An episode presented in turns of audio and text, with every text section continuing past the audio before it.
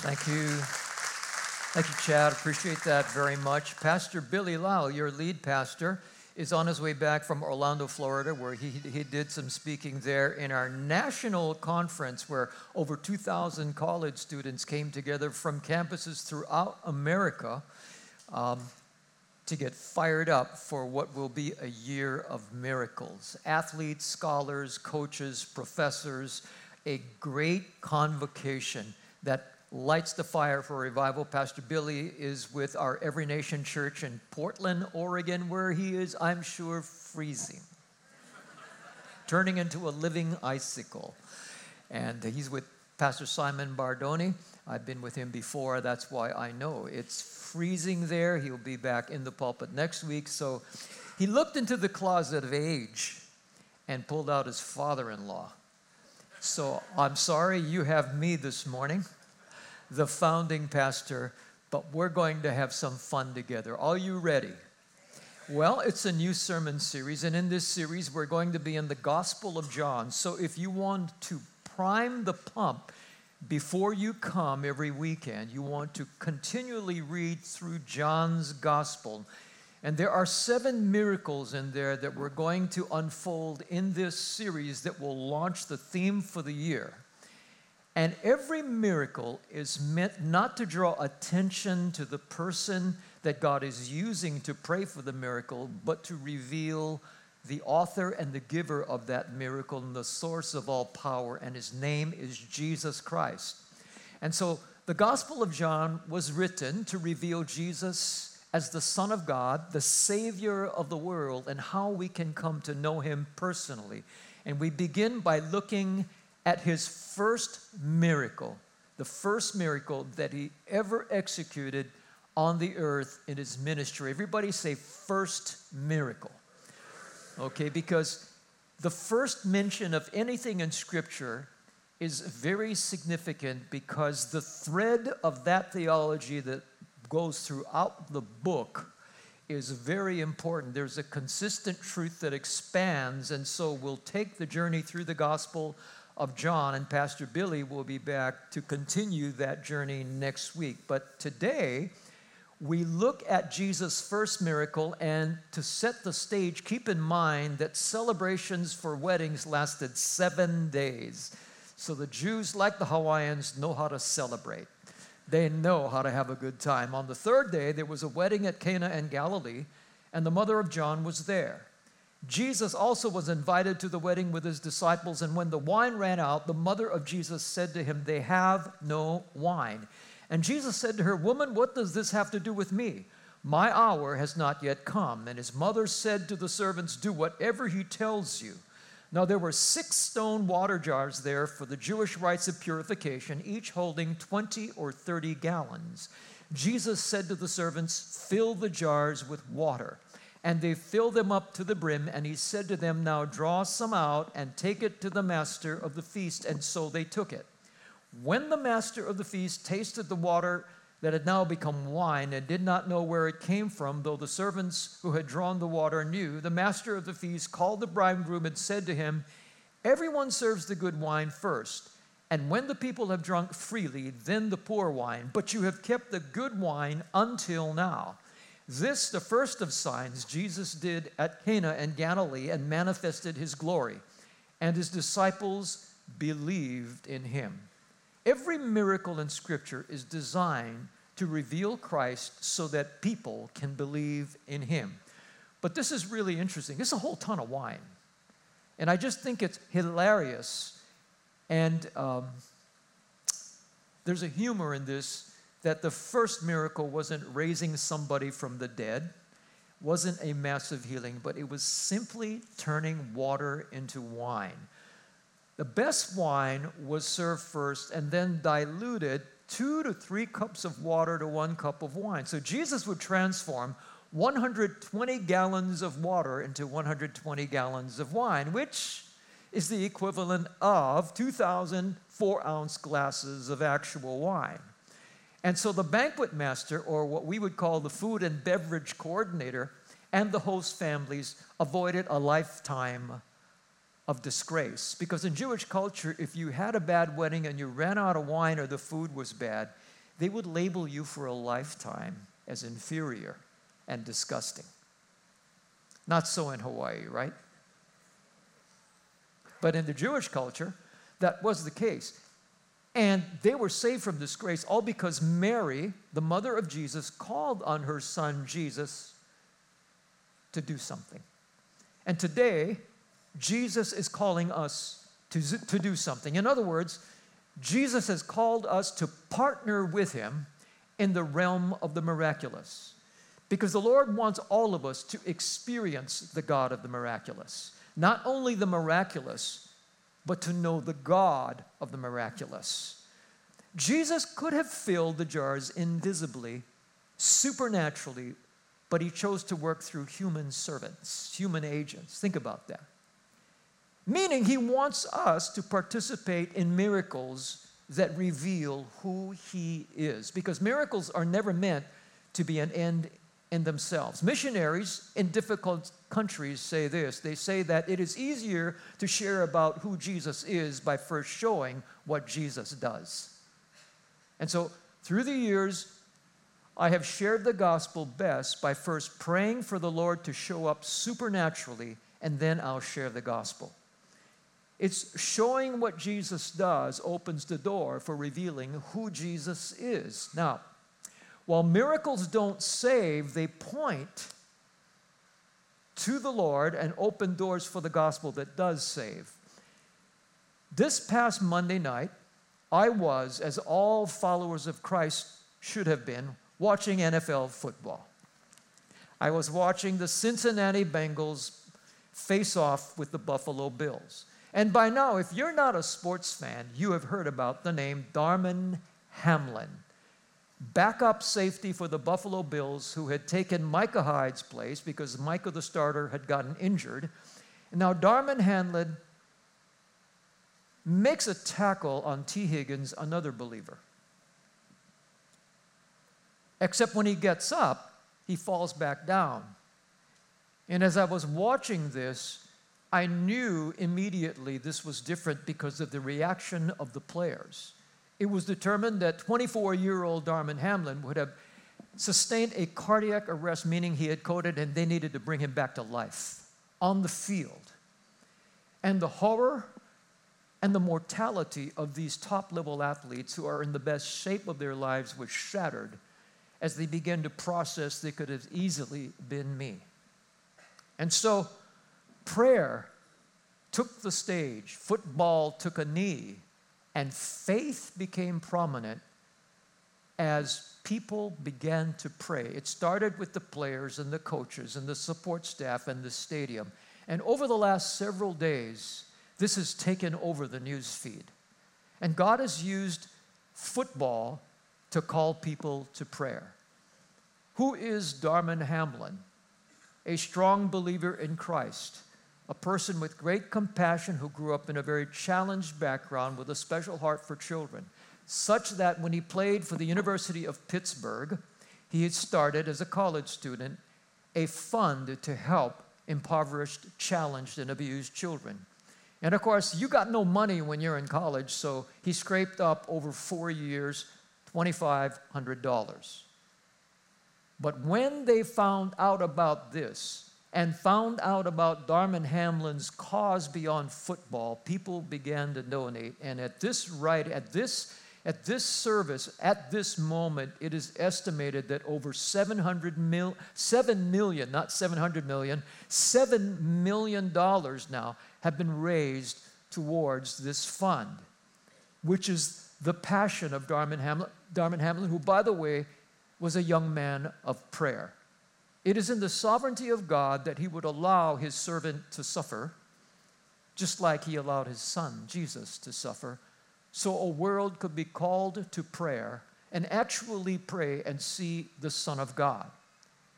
Now, on ESPN, which will be a channel you will also see in heaven, Dan Orlovsky, 12 year NFL quarterback who is unashamedly a follower of Jesus Christ. If you go to his social media, he puts it right in his profile. I am a follower of Jesus Christ.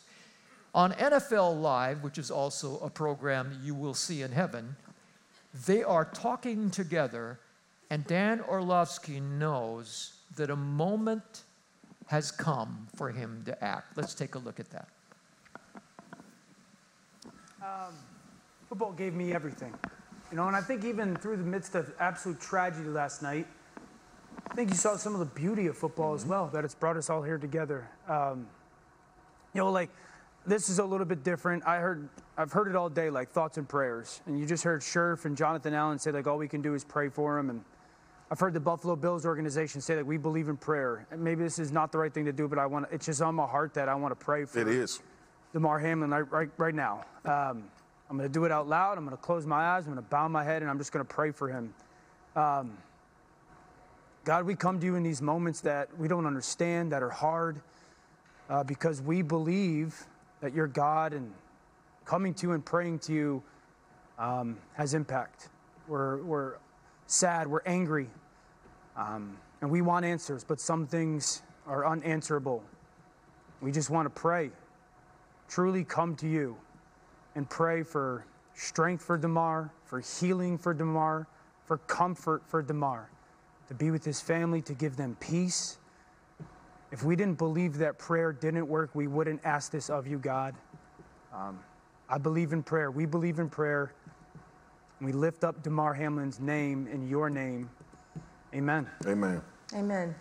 Amen. It's beautiful. Respectfully unplanned, unscripted, and some liberals would say uncalled for on network, on cable network television, affiliate of ABC. Don't you love that? Don't you just love that? I tell you what. Well, since that time, since that time, as others joined with him, and that thing has gone viral, Darman Hamlin, who had a second cardiac arrest at the hospital, so they had to revive him twice Darman Hamlin has come off of the ventilator, off of oxygen, was able to sign to his parents and his family. Now he's able to talk rather normally and recently FaceTime his teammates. The first question he asked when he came to was, Did we win? True football warrior, did we win? And of course, they told him, Darman, you won in the game of life. And everybody in the NFL today is a Buffalo Bill. Everybody.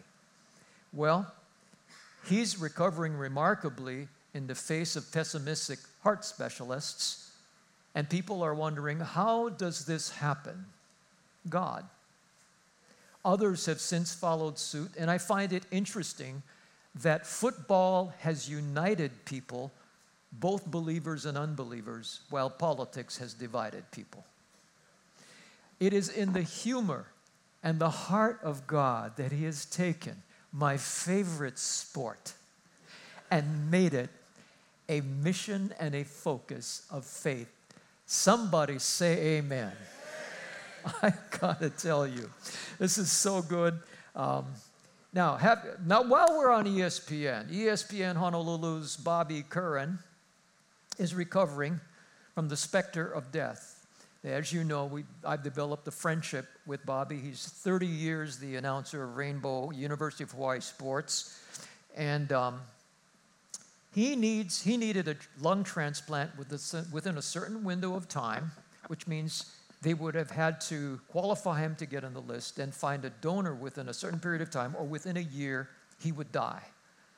It is in this context that I've come to know him and develop a friendship with this guy. And I told him, actually, you, you have my job. I would have loved to, to do what you're doing. Ever since I was a kid, I wanted to be a sports journalist. I wanted to be a sportscaster, and it would have been an awesome one. And he told me, You are announcing. He said, You're announcing the gospel. Well, that's pretty good for a guy that doesn't go to church.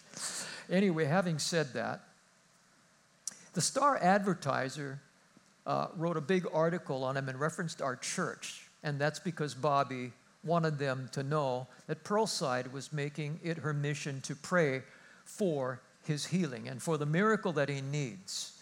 And this was what the Star Advertiser said. We'll put the uh, quote up on the screen here.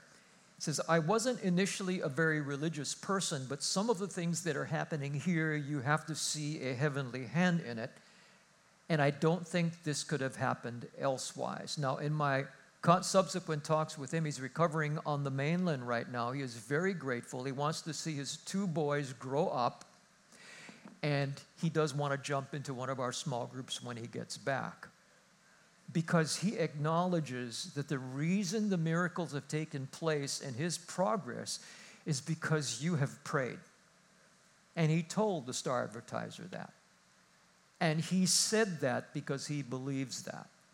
Well, what does this tell us? We need to discern situations that provide opportunities. But remember, because remember, we, we will never find what we're not looking for. And opportunities to participate with the Lord in the miraculous abound. They abound. See, let's go back to verses 3 to 5 here in our text. When the wine ran out, the mother of Jesus said to him, They have no wine. And Jesus said to her, Woman, what does this have to do with me? My hour has not yet come. His mother said to the servants, Do whatever he tells you. And it will go too much into deeper theology to explain what Jesus is saying, but Jesus was actually in the term my hour. He was, he was referring to the future moment when he would go to the cross. Yet, God in his sovereignty allows this moment because this first miracle is like the trigger that would initiate his walk down the path of the Gospels to Golgotha, where he would eventually fulfill his purpose by becoming the sacrifice for our sins. Mary sensed that during this time, not of tragedy or tribulation, but of celebration, this would be a special moment to stage the first miracle. She sensed that. This was an opportunity. And as we discern opportunities, moments like this, the Lord can then partner with us and work through us to reveal Jesus to others. But the question is will we be aware of these moments? Because they come in good times and bad times. This was a wedding, this was a celebration. And um, we can discern these moments if, and I say if, if we can adopt the mindset of faith that God can use us to do and empower us to do what we're not supposed to be able to do, like the bumblebee is empowered to fly, even though experts say that aerodynamically, the bumblebee's body is too big, big for its set of wings. The bumblebee should not be able to fly. And every one of us know when it comes to dogs, we walk the dog. But what about the dog that's walking? Meet Dexter from Ouray, Colorado recently. Because Dexter believes he can do what he shouldn't be able to do. Let's watch. Dexter lives here in Ouray, Colorado where for the past few years, this bicolor, bipedal Brittany Spaniel has been turning heads wherever he goes. Dexter's owner, Kentee Pasek, says this isn't a trick she taught. It's an adaptation he made after a near death experience. Hey, come on. When Dexter was a puppy, he escaped his yard, darted into traffic, and got hit by a car. He lost one front leg and the other was badly damaged. So everyone assumed to get around, he would need some kind of adaptive equipment. And he did use a wheelchair for a while. Until one day when Kentee set the pooch at the foot of her porch without the wheelchair. And I ran in to go get my cup of coffee, came out, and he was right here where he is right now. And I was like, how is this going on? How did you figure it out? I put him back down there and I grabbed my phone to see what was going on. Here is the video she recorded. And I was like, oh, we're into something totally different. You never know where life's going to take you. You never know. In the six years since, Dexter has become a full blown celebrity, starring in parades and building a legion of social media followers who now come here from across the country just hoping for a glimpse of Ouray's most upstanding citizen. Follow him on Instagram. Oh, good. The whole thing takes absurdity to new heights. But to many, Dexter is no joke. In this pile of mail he receives monthly Comes in droves. are hundreds of letters of heartfelt gratitude. I'm recovering from intensive radiation treatments for breast cancer, and you certainly bring joy to my day. Where humans see obstacles, I mean, just often dogs beg to differ. Dexter shows us why aren't you out there writing the book you want to write? Why aren't you out there doing the things you want to do? Because he has. Off he goes. And in doing so, has proven that sometimes getting knocked down is the only way to see how tall you stand. Now, Faye and I have had dogs, but not like that. And Dexter, let me, let me just break this open, okay? Dexter believed that he could do what he shouldn't be able to do. And he took his first steps not by walking on level ground, he went right up the stairs. I know humans that can't do that, that have been injured. There's an amazing thing about faith. Scripture says in Hebrews 11:6 that faith pleases God. And when we choose to adopt the mindset that by God's grace we can do what we're not supposed to be able to do, when we realize that God can enable us to do anything, that when we really literally believe what Scripture says, awesome things can happen. And, and know this that because Dexter the dog, everybody say dog, man's best friend, because Dexter believed that he could do what he shouldn't be able to do, others have taken hope from his example to believe that they too can do what they shouldn't be able to do. Because the outpouring and the results that come, came from this episode and this experience and this video and this story has helped others in their healing. And others realize their miracle. And if you flip DOG around, it spells G O D God. Isn't that deep?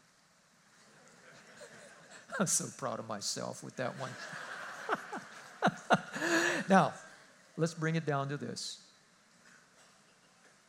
Be willing to take action in the face of contradiction. Verse 8 He said to them, Now draw some out and take it to the master of the feast. And here's the three words that really boggle my mind. So they took it. Now, the servants must have wondered why jars of water were being taken to the master of the feast. This is what's, what's not done. This is, they were fearing for their jobs. They would look like idiots, forgive the language. Only when they, because only when they actually served the water did they find out the water had been turned into wine. You talk about risky obedience, shaking knees, trembling hands, right? The moment of truth was unveiled in a risky moment of obedience. Yes, there's a risk when we step out. I'm sure it was a risk for Dexter to take those first few steps, although it didn't look like it. But the dog believed. And I can't believe I'm talking about a dog believing right now. And Jesus is saying, believe. Believe my word for what it says and keep believing. And if your faith has been injured because I didn't answer those prayers and I'm just putting myself in the Lord's place here for effect, keep believing and choose to believe again and again and again. Because it might come on that fourth again, or fifth again, or tenth again that the breakthrough comes. You know what I think Dexter kept looking at all these people walking on two legs. And he might have thought, I've lost one, but I've got three legs. Humans only have two legs, and yet they walk. I'm going to choose to do what I see, and that teaches us here's a principle of faith. What are you seeing? What are you choosing to look at that fills your vision, that feeds your faith? Because if you look at what does not happen, you'll only feed your fears. You'll only feed facts that are verifiable. Miracles, by their definition, defy natural laws and principles. And God is calling us this year to a higher level. That we believe that we can do by His grace what we shouldn't be able to do, that God may get the glory and that God may be seen. And for that to happen, we need to step out in obedient faith. Remember, this is Jesus' final words, among his final words Go into all the world and proclaim the gospel to the whole creation. Whoever believes and is baptized will be saved, but whoever does not believe will be condemned. And these signs will accompany those who believe. In my name, they will cast out demons, they will speak in new tongues, they will pick up serpents with their hands, and if they drink any deadly poison, it will not hurt them. They will lay their hands on the sick, and they will recover. So then, the Lord Jesus, after he had spoken to them, was taken up into heaven and sat down at the right hand of God. And they went out and preached everywhere while the Lord worked with them and confirmed the message by accompanying signs. In the Gospel of Matthew, he is more succinct. He says, and proclaim, he says, as you go, saying, the kingdom of the kingdom of heaven is at hand. Heal the sick, raise the dead. What? Raise the dead?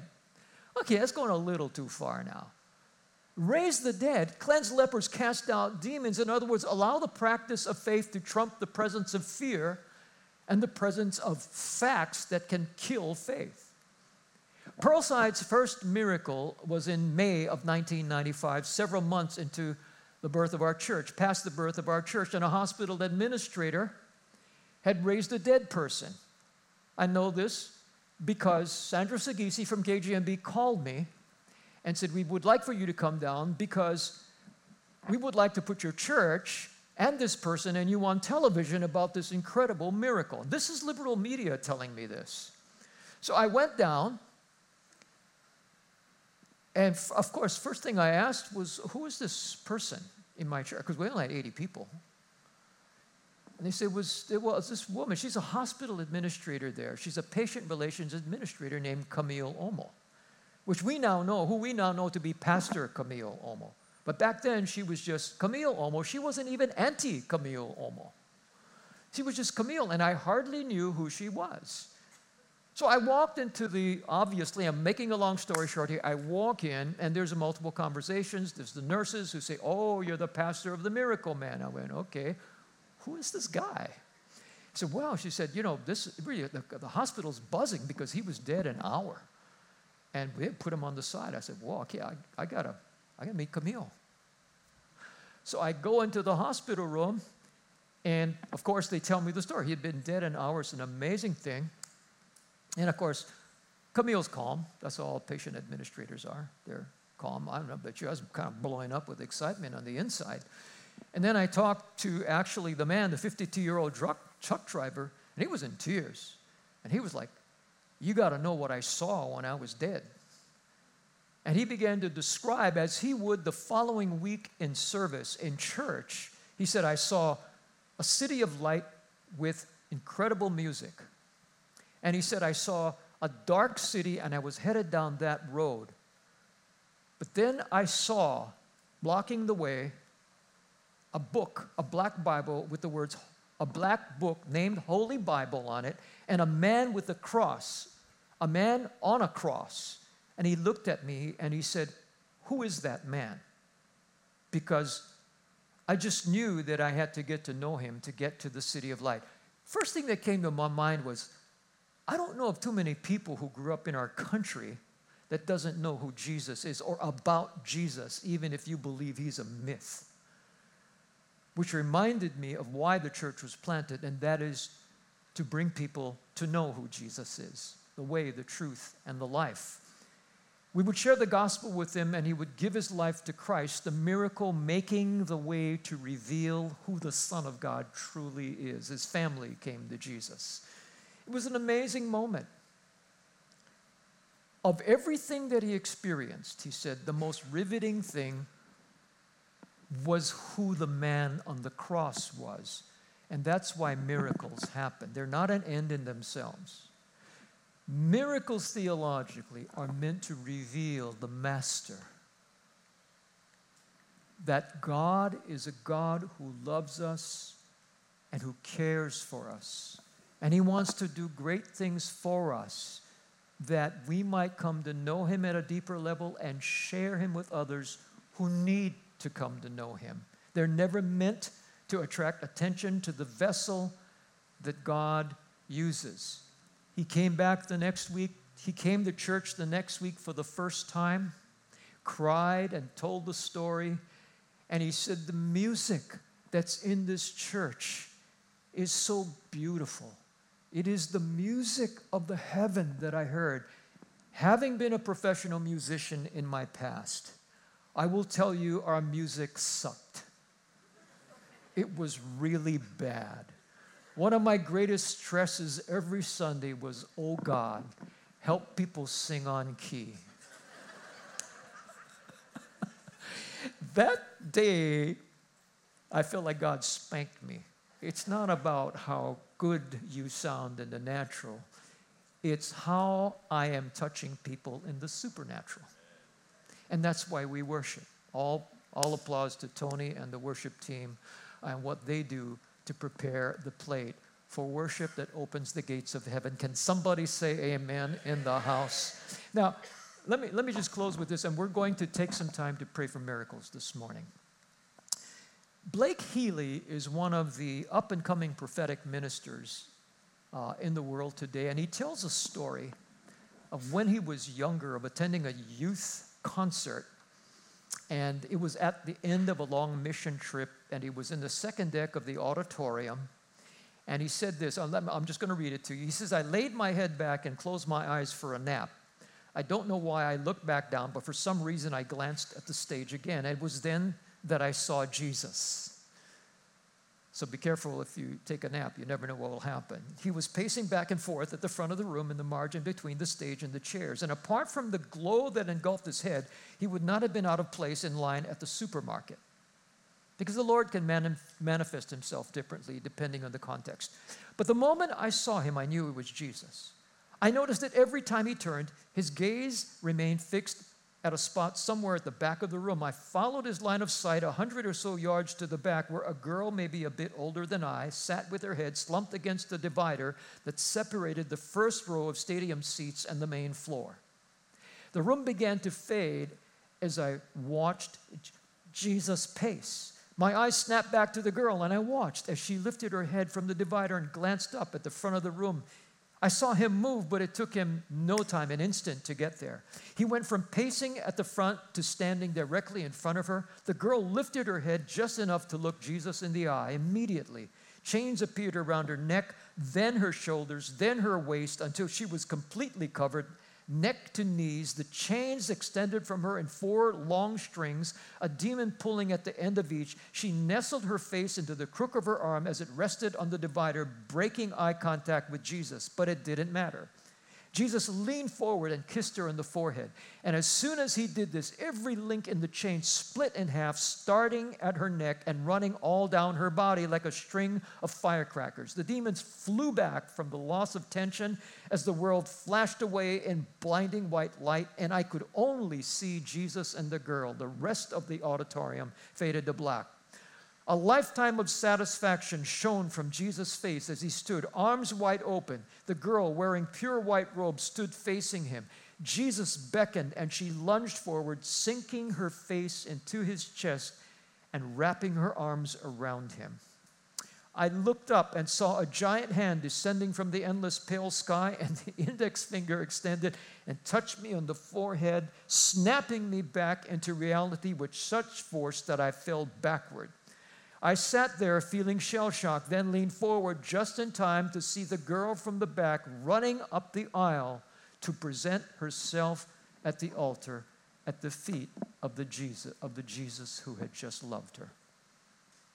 God is love. You know why He does miracles for us and why He wants to do miracles through us? It's because He loves people. God so loved the world that He gave His only begotten Son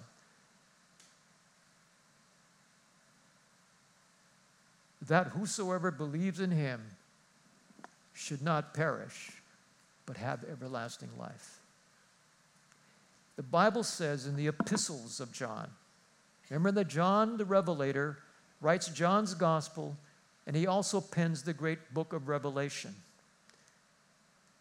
But he makes it very clear that the book of Revelation is not about the Antichrist, it's about Jesus Christ. The book of Revelation is not about the end times. The book of Revelation was written to reveal who Jesus is. And that's why miracles happen.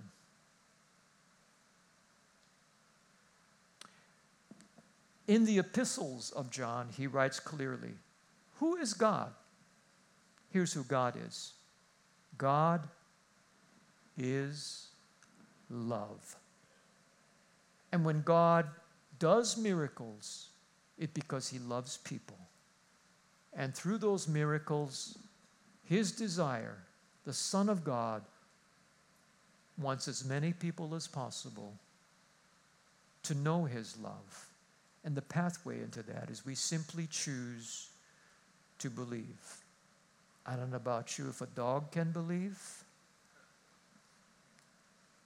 we can believe. Because when he made us, Romans says he's put in us a measure of faith that simply needs to be activated. You're here, you're saying, Well, I've tried to believe, nothing's happened for me. I've tried to believe, believe, and, you know, I, nothing's happened. Here's what I believe the Holy Spirit wants you to know choose to believe again. Choose to believe again.